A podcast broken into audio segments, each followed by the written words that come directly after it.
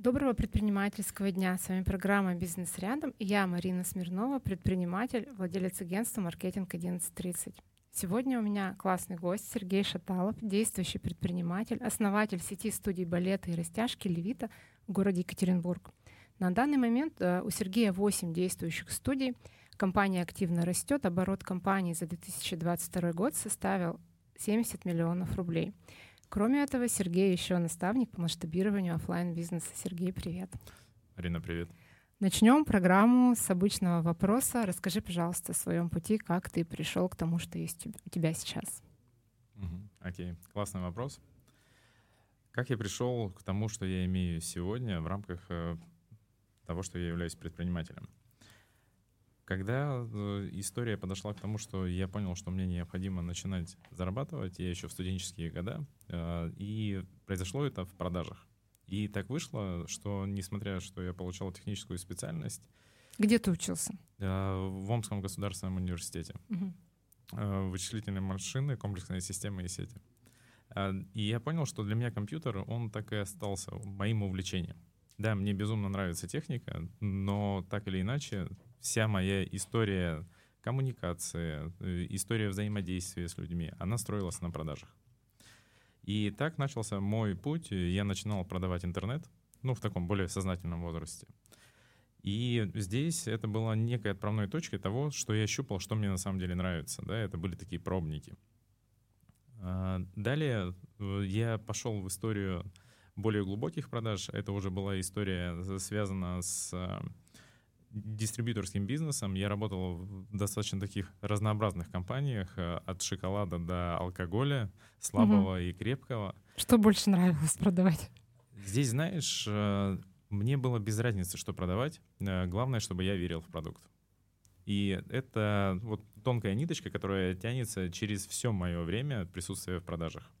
Если продукт качественный, твердый, и ты можешь уверенно о нем заявить, ты сможешь легко его продавать это та история, когда тебе нравится то, что ты делаешь. Соответственно, я рос э, от компании в компанию, я переходил, э, я ставил себе всегда амбициозные цели. Если какая-то вакансия появлялась, я на нее претендовал, не задумываясь о том, что какие могут быть последствия, какая нагрузка ляжет. Э, для меня даже не была история в первую очередь связана с деньгами. Я всегда понимал, что рост, он ну, будет поощрен. И я всегда работал на опережение — и за счет этого мне удавалось расти.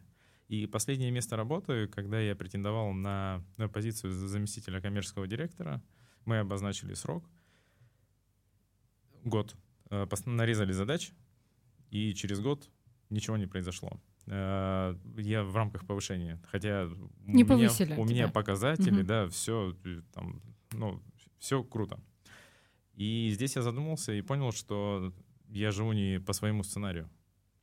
И в этот момент э, у меня супруга уже устала на путь предпринимателя, я смотрел, как она там что-то делает, и я понял, что я хочу войти в эту историю. Я понял, что это тот проект, э, в котором нет рамок, и ты сам ну, хозяин своей судьбы.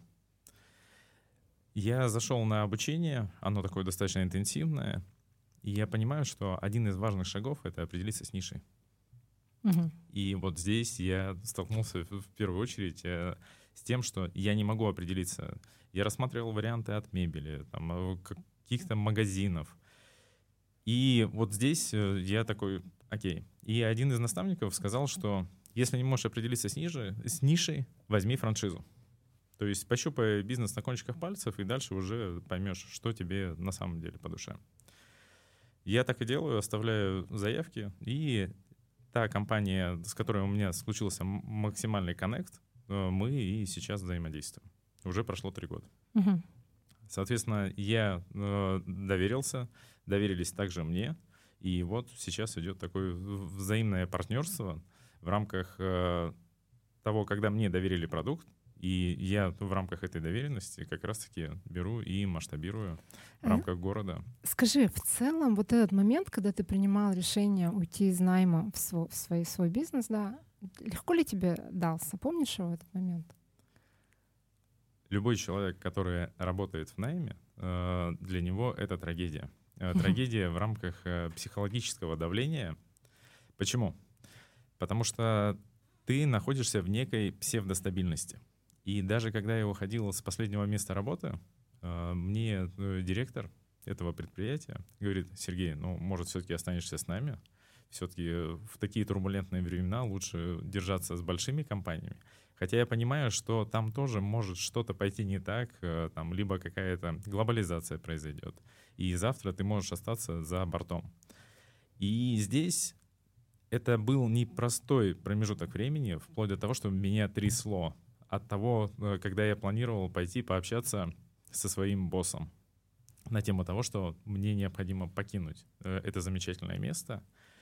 И здесь, да, не без помощи специально обученных людей, которые помогают работать э, с твоим сознанием, либо подсознанием. И когда я смог себе продать идею того, что а что может произойти самое страшное, если я уйду, и у меня вдруг не получится. Ну, мысли же разные. И когда я понял, что на рынке достаточно много специалистов, но классных специалистов их мало. Эта история не про корону, а про адекватность. Э, я всегда достаточно с большой долей ответственности относился к своему месту и к своим задачам. И это, да, является моим преимуществом уникальным. И когда я понял, что я могу позволить себе попробовать для того, чтобы не жалеть потом об этом, я шагнул туда. Скажи, а у тебя есть опыт работы в найме, сейчас у тебя есть опыт ну, своего дела. Скажи, на твой взгляд сейчас плюсы и минусы найма своего дела? Интересный вопрос. А, плюсы и минусы, они определенно есть. А, когда ты работаешь в найме, у тебя э, голова по большей части может болеть э, только в часы нахождения на рабочем месте. Я четко отслеживал вот эту динамику перехода, и даже на последнем месте э, у меня был фронт такой, что я на выходные также подключался. Но я понимал, что если что-то пойдет не так, риск основной все равно лежит на работодателе. Ну, если адекватно разложить всю историю. Здесь, когда я вообще заходил в историю предпринимателя, начиная от э, просто открытия ИП, далее ремонт, далее команда, ты понимаешь, что ты семирукий многоног. Ты должен делать все. И твоя экспертиза на начальном этапе, она полностью лежит во всех аспектах на твоих плечах. Да, сейчас у меня есть команда, у меня есть подрядчики, э, там на аутсорсе, в штате, которые позволяют мне закрывать много областей. Но в начале это ну, просто нечто. И ты где-то не можешь спокойно спать. Ты можешь ночью проснуться, там спросить у жены, а что у нас здесь происходит, да? Ну, это такие Uh, уровень ответственности. Ну, поэтому здесь э, одно из важнейших отличий — это повышенный уровень ответственности. Если человек к нему готов, uh, то дальше тогда будет намного интереснее. Что касается плюсов, э, это отсутствие потолка. Как потопал, так и полопал. Э, в рамках э, той же самой стабильности в найме э, твой потолок, он ограничен. Но ты страхуешь свои риски, возможно. Вот. Поэтому здесь, ну, кто не рискует, тот не пьет шампанского. А, как, при открытии своего дела, какие, а с какой основной страх был у тебя? Ну, вообще, был, был, были ли страхи? И какой? Ну, конечно же, был страх, а вдруг не получится. Э, но с учетом того, что я заходил во франшизу, я видел уже кейсы, которые сработали, и я понимал, что если кто-то уже это сделал, я смогу также это сделать. И франшиза находилась на таком э, достаточно интересном этапе развития. И когда начинал я и как начинают сейчас ребята, это две кардинальные разные истории. И там, ну, не сделать результат невозможно. Надо, ну, просто ничего не делать. Поэтому здесь были определенные опасения, но когда я там первый месяц поработал, я понял, что все гуд. И через три месяца я вышел из найма. Это, знаешь, так постелил себе солому, и дальше просто ну, по сумасшедшей динамике уже начал развиваться. По-твоему, в чем должен предприниматель разбираться сам, а что он может делегировать? И в целом твой опыт делегирования. Легко ли ты к нему пришел? Делегирование — это одно из важнейших качеств предпринимателя. И даже завтра будет бизнес-завтрак, э, который я организую, и мы будем обсуждать эту тему. Что можно э, делегировать? В рамках своего опыта я понял, что делегировать можно все, за исключением стратегии. особенно те вещи, в которых ты скрупулезно разобрался, либо те вещи, которые из тебя достаточно серьезно вытягивают энергию, у меня у самого были блоки, которые, знаешь, вот есть период отчетности, и там в первых числах надо сдать э, в первую очередь ну, для себя э, всю отчетность, и ты вот ходишь вокруг компьютера, не знаешь, с какой стороны присесть, затраты, приходы, расходы. Есть, Там есть такое. куча, куча всяких э, моментов, которые надо, ну, свести в один файл, несмотря на то, что там уже автоматизация. И здесь ты вот набираешься сил и такой, поехали. И вот этот блок я очень долго не отпускал, но после того, как я его передал, знаешь, у меня прям новый глоток, э, новая энергия появилась. Я понимаю, что я занимаюсь тем, что мне поистине нравится сейчас. И когда ты можешь эту историю доверить, и это происходит каскадно. Я помню, для меня был определенный уровень повышения уровня делегирования, когда я открывал второй объект, я находился на отдыхе, и надо было принять балетное покрытие. На тот момент 100 или 120 тысяч рублей. Я думаю, как так, кому я доверю? Балетное покрытие я ни разу ну, никому не делегировал вещи там, ну, в таких масштабах, в рамках денег. А человек принял, человек э, все проверил, и я такой, оп, новый уровень. То есть еще один путь пройден. И после этого мне еще легче стало. И ну, вплоть до того, что у меня у ассистентов есть э, бизнес-карты, привязанные к расчетному счету, Понятно, там стоят лимиты, там идет история отчетности, но так или иначе это удобство и комфорт с точки зрения тех полномочий, которые ты передаешь сотрудникам, которые высвобождают твое время. Бизнес — это не только про успех, но и про ошибки.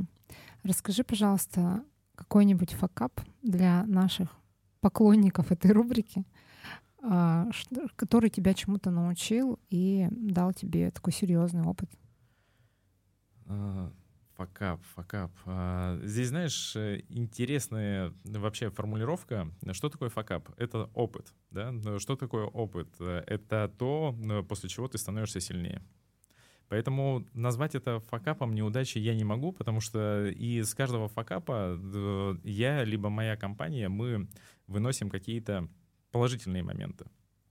Наверное, один э, из э, таких факапов — да, ну, их было много, э, неимоверное количество. И чем больше команда, тем э, этих микро-макро факапов становится больше. Потому что, ну, много людей, и есть вот эти цепочки, да, необратимые.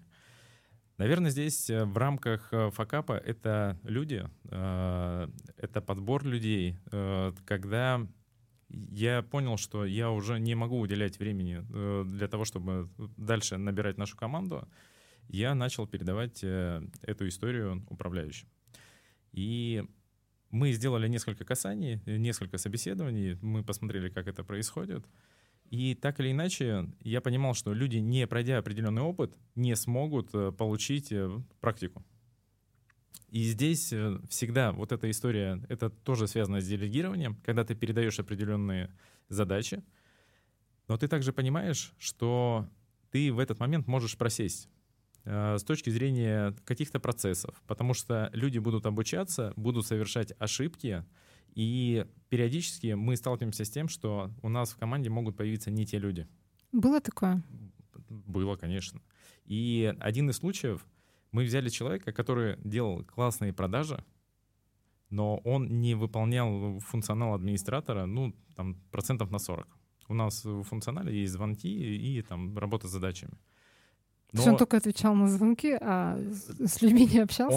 Он, он общался, он ну. классно продавал, но вот есть э, там порядок задач. И управляющий, который с ним работал, из него постоянно это тащило энергию. Э, это же коллектив, на него смотрели другие администраторы. Почему он может, а кто-то не может. И вот эта история длилась год. Когда мы попрощались с этим человеком, я говорю управляющим, ну что, как ощущения? Он говорит, Единственное, о чем я жалею, что я не сделал этого год назад. Пораньше, да? Да, вот представляешь, э, но это же и факап, и опыт, и все в одном. Э, но вывод-то какой? Не бояться расставаться с людьми?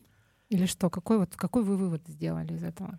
Э, первое, если есть какие-то блоки, которые не соблюдаются, и после определенных действий они не выполняются, ну, просто надо понимать, через какой период ты готов и должен расстаться с человеком. То есть должны быть рамки в данном случае. Ну и да, конечно, э, ошибки в найме, они могут быть, особенно на первых этапах, когда человек только приобретает опыт э, именно подбора человека, команды в данном случае. Давай как раз поговорим про команду. У тебя 60 человек, да, уже. Скажи, а, как ты как ты находишь сотрудников, управленцев, да, получается, ты же уже с управленцами работаешь, и есть ли какой-то кадровый голод сейчас? Легко ли найти таких людей? Угу. Тема найма — это, наверное, один из э, таких важных постулатов в рамках офлайн бизнеса. Да, наверное, и не офлайн бизнеса. И онлайн тоже. И онлайн, да, в том числе там есть пересечение. Давай по порядку. Э, как я ищу людей? Э, когда я был один, э, понятно, я размещал позиции на там, площадках Headhunter, Авито и прочее, и организовывал собеседование. И, кстати, для меня было удивлением, когда я работал в найме, у меня же времени не было в рабочие дни собеседовать людей. Я проводил собеседование перед занятиями выходные в субботу и воскресенье в 9 утра. Представляешь, люди приходили. И как мне сейчас, ну, я анализировал эту историю, приходили люди, на самом деле, заинтересованные в работе. И они оставались, они проходили. И вот здесь я, несмотря на то, что мой бэкграунд в рамках э, корпоративного сектора я так или иначе с людьми был связан, но там зачастую функциональный подбор осуществлял HR-структура. Mm-hmm. И здесь я понял, что людей это очень много, и надо найти того самого э, там самородка, да, которого потом превратить в алмаз. И здесь воронка-то сумасшедшая. А, мы одного администратора берем из 70-100 человек. Это те, которые дошли до нас. Я не говорю про первоначальный этап воронки, там ну, просто сумасшедшее количество людей. А, позиция администратора, она массовая. И ну, каждый, там, от студента до какого-то э, специалиста могут э, и претендуют на эту позицию.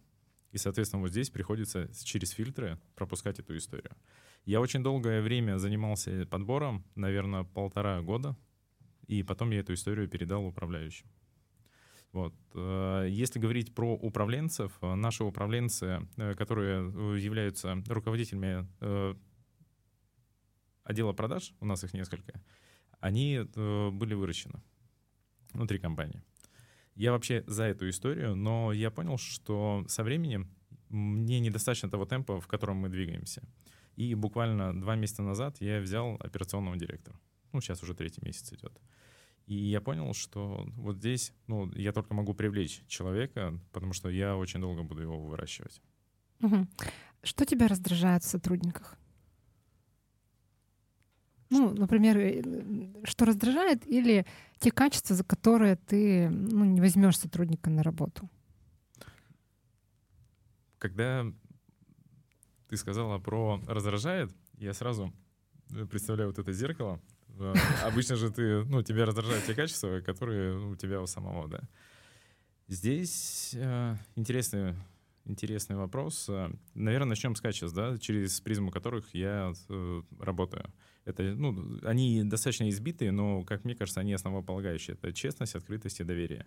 Если перед тобой сотрудник не открыт и не готов э, говорить, что у него внутри, э, с точки зрения ну, понимания, непонимания процессов, да, то ради чего мы это делаем?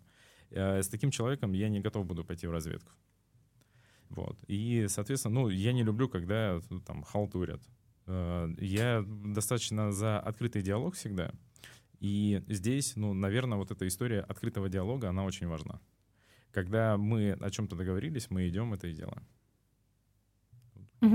Хорошо. А как, как ты выстраиваешь командообразование? Может быть, у вас какие-то корпоративы есть? Какой, как выращиваешь командный дух? Есть какие-то секретики? Опять же, у меня всегда ссылка идет к тому опыту, который я получил в рамках работы в найме. Э, я работал в компаниях... Э, Больших корпорациях, да? Э, разного масштаба. Угу. Это были как маленькие российские компании, так и крупные западные. И я насмотрелся на разную культуру, в том числе там, на разный менеджмент. И, конечно же, западная культура, она такая более там people-ориентированная, угу. ну, про людей. Но также есть моменты из российского бизнеса, э, там, менеджмента, которые ну, я также закладываю в свой бизнес. И у меня получился такой симбиоз. Я про людей, это факт. И ну, многие люди отвечают взаимностью, да, э, когда мы общаемся, понимаем, потому что что такое руководитель? Это человек, который работает с головой в разных исполнениях. Э, если ты не... Э, что такое работа с головой? У нас очень много мусора в голове. Ну, как у человека осознанного. Те программы, которые нам закладывали еще там с детства. Соответственно, пока мы часть этих программ не переработаем, не достанем, не перезапишем и не перезаложим, э, каких-то прорывов ждать не стоит. Соответственно, вот здесь это, наверное, одна из ключевых историй, и по большей части я работаю через коучинг. Uh-huh. Причем я не обучался ему, но со мной работали так мои руководители. И вот здесь, когда ты задаешь вопросы, и человек сам доходит своим пешком э, о том, что же ему нужно сделать. И uh-huh. когда он это сделал раз, два, три, далее у него появляется определенный уровень ответственности и понимание, каким образом можно вообще решать вопросы. Оказывается, к руководителю не обязательно подходить каждые пять минут и транслировать тех обезьянок, которые он может закрыть сам. Хорошо, но корпоративы-то вы проводите? Корпоративы. А, корпоративы — это святое, а, и мы эти корпоративы стараемся делать регулярно. У нас есть э, определенная планка, за которую мы можем перешагнуть, и далее идем на корпоратив. Но также у нас есть э, э, систематика, там новогодний корпоратив. Мы стараемся не всегда какие-то базовые истории. Вот новогодний корпоратив у нас был там в стиле Гэтсби. У нас там тематическая история была, крутые фотографии. Крайний корпоратив мы проводили летом. Э, это была история про синовал. Да, да, да, на Мичуринских прудах, насколько я помню, там шатер, у нас крутые колоритные фотографии там со стогом сена, там прям фотозона такая серьезная, но очень круто. И сейчас э, в компании появился HR, и мы прям начинаем историю корпоративной культуры еще дальше двигать. Вот э, на неделе ребята ходили на прошлое на стендап, э, и далее у нас уже серия мероприятий запланирована, в рамках которой вот в конце месяца мы идем в театр, то есть будем с разных сторон подходить к истории, в том числе и досуга, и совместной истории. Скажи, а ты открытый владелец бизнеса? То есть любой сотрудник может к тебе подойти и высказать, что наболело, либо с какими-то предложениями зайти? Или ты спускаешь все на операционного управляющего сейчас? Я открытый управленец, и у меня была даже практика, ну, когда ком- команда была до 30 человек, Прям практика, я общался с каждым раз в квартал. Сейчас уже так не пообщаешься, да? Слушай, я... Э, ну, ты представляешь, что такое пообщаться с 30 сотрудниками? Даже в несколько дней. Ну, э, я мог... Ну, просто мне к вечеру не хотелось ни с кем разговаривать. Это очень важный момент, и да, любой сотрудник может написать мне периодически в социальных сетях, пишут, э, поэтому да, я открыт, и те предложения, которые есть, люди, которые на местах, они очень много видят и понимают. Они также понимают, какие есть э, условно зоны роста у нас, и если к ним э, осуществить правильный подход с нужной стороны, то мы можем вырасти. Мы сейчас вообще кардинально меняем подход к нашей работе, в целом. Э, там, ну, пересматриваем основополагающие истории. И да, здесь наши сотрудники, э, они очень сильно нам помогают. Ну, находясь на любой ступени. Давай поговорим про вашу аудиторию, про ваших клиентов. А тяжело ли с ней работать? Кто, кто в основном ваша аудитория? Э, наша целевая аудитория, ну и основная, это девушки, женщины от 25 до 60 лет. Вот. Какой-то прям ярко выраженный, ну, она есть, да, вот эта там более ярко выраженная аудитория, там, ну, 30-45. Но так или иначе разброс достаточно большой. Ну, вообще в сети там до 82 лет э, приходят э, там, ну, женщины вот, в таком формате. Э, клиенты бывают разные. У всех разные запросы, у всех разный жизненный опыт. Э, но так или иначе э, стараемся работать с каждым. Угу. Вот, и каждому найти свой подход. Какой-нибудь потребительский терроризм был у вас, нет? Да, ну, периодически всякое бывает. Ну, кто-то там просит э, скидки, да, или там говорит, я буду ждать скидок. Но э, кто-то, да, там, ну, мы же работаем в массовом сегменте. Вот. И Жизнь, это жизненный все. Это жизненный опыт, да. И у нас администраторы, они такие достаточно закаленные. Угу. Вот. Ну, и... Стрессоустойчивые. Уже да. Хорошо, тогда про маркетинг тоже моя любимая рубрика, раз я сама маркетолог. Расскажи про то, как вы привлекаете эту аудиторию, что работает, а еще лучше, что не работает. Расскажи, какие угу. ты инструменты, например, не рекомендуешь использовать. Здесь, знаешь, э, одни и те же инструменты в разных руках могут работать по-разному. И с учетом того, что я помогаю ну, молодым предпринимателям э, развивать свой бизнес, я очень часто слышу, что таргет не работает. Особенно этот переломный момент случился, когда у нас запрещенная сеть ну, э, перестала функционировать, и я сам очень сильно был э, подвержен да, вот этому скачку. И я думаю, блин, а что дальше? И да, мы переключились на социальную сеть «Контакт», и я думал, мы никогда не догоним тот трафик, который был. Но сейчас мы обошли его, э, если смотреть релевантную историю, и даже там прогрессируем очень серьезно. Вот. Э, это получилось сделать за счет определенной проработки с подрядчиками. У меня на текущий момент порядка 15 подрядчиков э, по ну, рекламе вообще в целом. Если говорить про основные каналы, это ВК, это Директ, это Telegram, это партнерские программы. Ну и здесь не без каких-то историй, связанных с сарафаном. Но сарафан, он у всех по-разному да, трактуется. Э, у нас сарафан мы распространяем и партнеримся с различными организациями либо мероприятиями. И у нас есть история там, подарочного сертификата, в рамках которого клиент может прийти на бесплатное пробное занятие. Mm-hmm. Вот. Э, и каждый канал, который я перечислил, это ну, основные каналы. Оттуда идет максимальный трафик. Ну, было у вас такое, что вы куда-то деньги запулили, да, а Ой. эффекта ноль? Прям разочарование было или нет такого? На определенном этапе каждый предприниматель начинает экспериментировать. Что-нибудь да потеряет, да, где-нибудь а, деньги. Я помню, первый объект у нас э, в офисном центре находится. Мы решили запустить рекламу в лифтах. Этого центра? Этого центра. Ну, там трафик достаточно хороший, и мы долго думали, ну, точнее, я долго думал, как оцифровать эту историю. У нас вплоть до того, что было э, кодовое слово. Но люди там в лифте могли отсканить, потом просто по телефону набрать, и не всегда эта история она окупалась. Э, также это какая-то наружная реклама. Э, крайний раз мы эксперимент запускали лифты уже по городу. Мы прокупили, я не знаю, наверное, процентов 70. Мне кажется, вообще оттуда было ноль. ноль. И я такой, прикольно. Э, есть э, мысли там про наружную рекламу, знаешь, когда ты полностью заходишь, но для этого надо город сначала прям хорошо покрыть, несмотря на то, что мы уже там процентов 60-70 покрыли. Вот. Э, и из таких интересных факапов последний раз мы, кстати, вот там история с наймом плюс привлечение новых клиентов. Один из сотрудников у меня занимался промоутерами. У нас был крутой опыт. Э, мы запускали, э, мы немного не по стандартной схеме э, работаем. Мы всегда какие-то инструменты берем и докручиваем. И здесь не докрутили момент, и просто работа там недельная промоутеров, она просто в трубу была слета. Ну ты в такие моменты что чувствуешь? Хочется устроить, нагоняя своему маркетологу? Или что? Или какие-то выводы делаешь? Что У меня, ощущаешь? первое, нет маркетолога, uh-huh. и я сейчас в поиске директора по маркетингу. А, Кстати, кто слушает, обращайтесь. Обращайтесь обязательно. Я прекрасно понимаю, что хорошие специалисты, они не ждут, э, когда э, там где-то резюме, вакансия.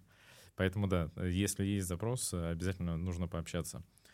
И в такие моменты я получаю опыт. Э, получаю опыт того, как делать не нужно. Вот. И в этот момент э, я как предприниматель, э, как э, на частичку маркетолог становлюсь сильнее. И ну, это, наверное, череда событий, которые приводят к дальнейшим каким-то более интересным последствиям. Хорошо. Но я посмотрела твои социальные сети, вижу, что ты, что ты качаешь личный бренд. У тебя какая-то стратегия есть по этому поводу? Или это ну, как бы само развивается?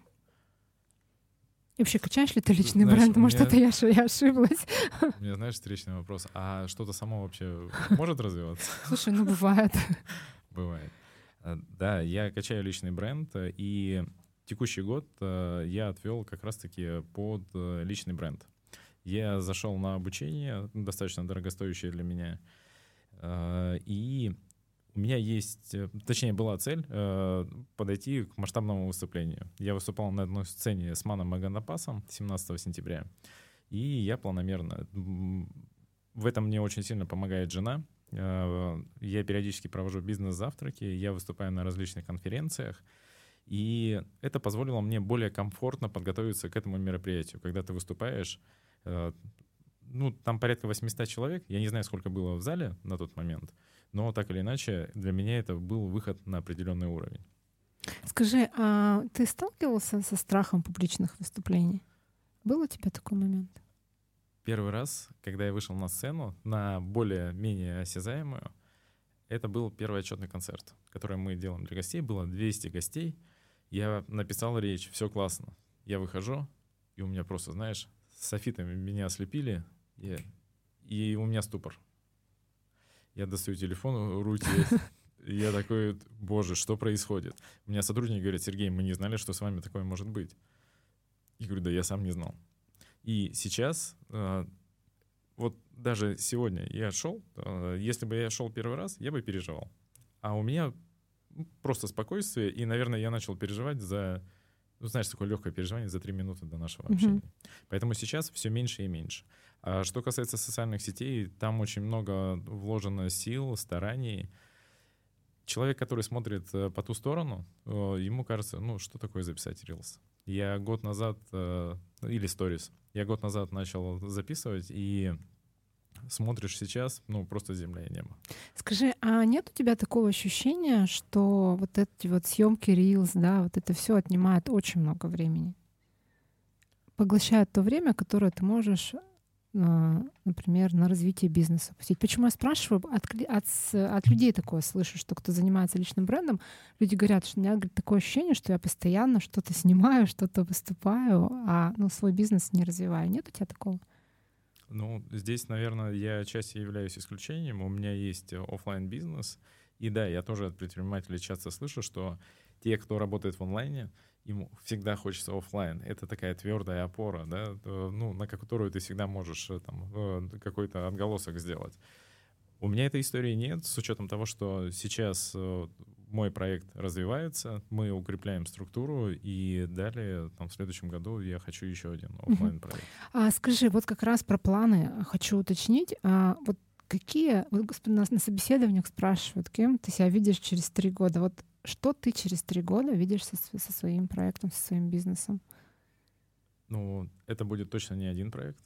Вот. Э, я ну, планирую в следующем году начать третий проект. Первый — это э, балет, второй — это мой личный бренд, и третий — я пока за кадром оставлю. Это будет тоже сфера услуг, но здесь, знаешь, я, наверное, подниму такую тему важную. Как человек ставит цели? ради чего он идет дальше. Вот я сейчас понимаю, что для меня открыть очередную студию, ну, они вот так могут открываться каждый месяц. Поток. А удовольствия нет. Удовольствия нет с точки зрения, какую цель я закрою. И у меня сейчас цель, э, мы с наставником не так долго общались, э, не так давно. И я говорю, ну вот хочу объект, там, ну, 10 студий, там, ну вот за год открыть, там, в комфортном темпе. Она говорит, Сережа, я что-то не, не слышу, вот, ну, там, глаз-то не горит. И, и мы крутили, крутили, вертели, и пришли к тому, что в итоге, а вот открыть 100 объектов за год, и еще не на свои деньги, и это все в рамках э, доходной статьи э, будет там в 5, 7, 10 раз больше приносить. И вот здесь э, ну, у меня включился азарт. И поэтому здесь я очень сильно сейчас думаю над этим проектом. И причем я его хотел запустить уже, ну, наверное, в начале этого года. Но я понял, что самое оптимальное время будет вот в конце этого, в начале следующего. Ну, желаю, чтобы все получилось. Спасибо. А, скажи, пожалуйста, есть ли у вас или у тебя лично, либо у вас в компании какой-то социальный проект, ну или просто идея, как сделать мир лучше и как вы это реализовываете? Давай начну с балета тогда, и потом перейду на личный бренд и вообще на э, помощь предпринимателям. У нас э, в балете есть там заветная цель — дать каждой девушке, женщине, либо ребенку соприкоснуться с прекрасным через призму балета. Мы периодически даем возможность девушкам выступить на сцене. Кто-то вот эту мечту с детства ведет, тот, кто не смог там, попасть в учебное заведение.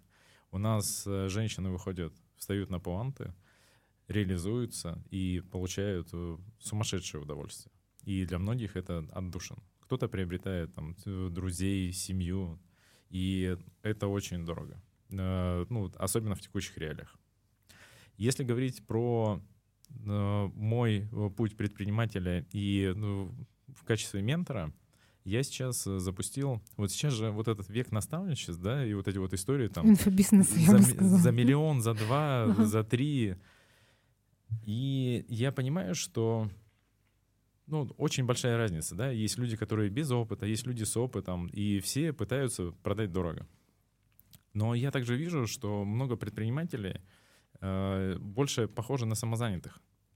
Э, когда они все делают сами, либо делают неправильно, да, то какие-то вещи можно, ну, более простыми вещами делать. И я сейчас запустил такой, я его называю социальным проектом, потому что стоимость там, она достаточно такая мизерная, люди получают намного больше. Но здесь есть возможность соприкоснуться уже с тем опытом, который прошел я. И здесь мы работаем с ребятами, там встречи раз в две недели, э, где я как раз-таки помогаю вот эти программы старые выкинуть, и прошить на новые. И у ребят регулярно результаты идут. Скажи, а ты сам э, состоишь в каких-то клубах, сообществах? И как и какое твое впечатление? Есть ли польза от этого? Я знаю, что ты в Магнате, да, по-моему, был. Я состою в нескольких сообществах. Угу. В моменте э, я зашел в Магнат вот. Сейчас у меня ну, карта заканчивается, я не буду продлевать. Я посмотрел, на что это похоже. Ну, не, мой вайб э, просто. А, причем я там нашел много интересных людей, мы общаемся, ходим в баню. Сейчас у нас там тема футбола семейного зарождается. Ну, и везде вот эти вот э, люди, они э, обретаются. Э, я в неком сообществе, я на мастер-группе у Аяза, там тоже это интересная когорта людей, которая, в принципе, позволила по-другому посмотреть на этот мир. Вот. Сейчас я зашел к Гандапасу, в его мини-клуб. Я в четверг улетаю, мы будем в Подмосковье. У нас стратсессия будет. Вот. И для mm-hmm. себя я отмерил, что я буду так или иначе находиться всегда в нескольких сообществах для того, чтобы, первое, расширять свой кругозор, э, знакомиться с людьми, и, и, ну, как следствие, свое окружение э, достаточно серьезно трансформировать угу. на регулярной основе. Хорошо. А, давай поговорим немножко о детях. У тебя два замечательных сына. А, прививаешь ли ты им какие-то предпринимательские навыки? И хочешь ли ты, чтобы они продолжили твое дело? Думал ли об этом? Да, думал и думаю регулярно. И здесь, знаешь, у меня есть два состояния. Они же дети. Э, у них э, свои истории, у них э, свой набор игрушек, свой набор интересов. Старший у нас достаточно серьезно занимается хоккеем, он вратарь, и он прям, когда я ему задаю вопрос, кем ты хочешь быть, у него вопросов даже нет, он сразу, я буду играть там в сборной. У младшего другая история, он просто живет эту жизнь и получает удовольствие. Вот. И настолько разные дети, и я периодически занимаюсь инвестированием. Я покупаю объекты недвижимости. И если говорить про прививание, в рамках бизнеса я ему периодически рассказываю, да, что я делаю, ну, там, что мы открыли новый объект. Но я решил начать с инвестирования. Я говорю, сын, мы сейчас поедем сдавать с тобой объект. Рассказываю, что для чего я его приобрел, что дальше с ним происходит. Мы приезжаем на объект, Э, выходим из машины, показываем объект. Через минуту, пап, мы когда поедем? Все, да. Все. Его отрубило. А сколько лет-то? Восемь сейчас. А, но это было в семь. И потом мы поехали э, покупать объект, ну, смотреть. Там тоже такая же история. И я понимаю, что его вообще не зажигает. Клюшки лучше смотреть, наверное. Клюшки, да. И вот здесь, э, ну, интересный момент. Но я хочу тебе сказать о том, что у меня у жены тут недавно идея. Она увидела ролик, где девочка делает э, из шариков э, цветы, животных и продает. И в свои, там, я не знаю, 9 лет, там, ну, вот этот цветочек там тысячу или полторы стоит. И она говорит, было бы прикольно. Я такой, да что было бы? Ну, давай организуем, там, воскресенье пойдем по парку гулять, э, там, на, научим его крутить, и пусть продает. И вот мы должны сейчас шарики купить и пойти. И его зажгла эта история. И вот здесь я хочу как раз-таки переложить эту историю в инвестирование, когда ты э, потом эти деньги, часть откладываешь, и далее уже они начинают работать на себя. Угу. Хорошо, пусть так получится все. Окей. А, Скажи, а чувствуешь ли, бывают ли у тебя такие моменты, когда тебе все надоедает, ты устаешь? Ну, может быть, не выгорание, а просто такая тотальная усталость. И как ты с этим справляешься? Поделись рецептами. По мере, знаешь, в найме, наверное, оно не так ощущалось, э, потому что там ты отработал, у тебя есть выходные, да? Там, ну, подключаешься, не подключаешься, но все равно у тебя есть вот это состояние. Работы и отдыха. Да, а здесь ты не можешь, ты не всегда можешь отключиться от тех процессов, которые происходят. И это не простой опыт был, потому что я работал, наверное, месяца 3-4 без выходных, ну, на старте. И я понял, что я так достаточно серьезно эмоционально истощен. И если говорить, как сейчас я с этим работаю, это путешествие. Э, у нас есть регулярные поездки за город. Мы по выходным э, ездим э, ужинать. У нас есть прям место, лес, приезжаем, расслабляемся. Регулярные походы в массаж. На массаж. Но здесь важно понимать, что массаж бывает разным. И я нашел то идеальное сочетание, когда ты приходишь и просто растворяешься в этой атмосфере. Для меня спорт регулярный — это тоже, когда мозг не может думать о другом, когда над тобой стоит тренер и говорит «давай, там бассейн для меня это просто, наверное, отдельная история, благодаря которому я на Тургаяке километр на открытой воде проплыл. И вот эти вещи, когда ты создаешь себе не только историю про зарабатывание денег, а еще про жизнь, это же ну, очень важная составляющая, а, то тогда ты как бы входишь в другое состояние. И еще у меня сейчас появилась практика, это мы можем с сыном с утра пойти в 7 утра позавтракать куда-нибудь. И вне дома. Вне дома. Мы очень часто где-нибудь завтракаем вне дома, и он спокойно встает, и для него это ценная история, и для меня она ценна. И у нас даже бывает, что один может обидеться, потому что там кто-то кого-то не разбудил. Я говорю, вы если хотите, вы встаете, зачем я буду вас будить? И все. И вот, вот здесь достаточно интересные перипетии. Угу. Наша программа уже заканчивается. Напоследок от тебя жизненный девиз твой, вот твой принцип жизненный, да, и пожелания слушателям. Жизненный девиз. У меня их на самом деле, наверное, несколько, да, таких. Э, для того, чтобы что-то было, э, необходимо хоть что-то для этого делать. И в первую очередь э, можно хотя бы начать лежать в направлении вашей цели. Вот. И тогда обязательно что-то будет. Ну и, конечно же, те мысли, которые вы вынашиваете, они должны иметь какое-то продолжение. И второе — это, наверное, оно вытекает из первого. Я как-то на мастер-классе у Батарева э, услышал про аббревиатуру ППЖ. Вот. Ну и просто надо поднять пятую точку для того, чтобы был результат. Неважно, он может получиться не такой феноменальный, как вы изначально запланировали. Вот, у меня там цель на следующий год, да, я хочу открыть 100 объектов за год. Но если даже я открою там 40, 50, 60, это уже будет ну, классно.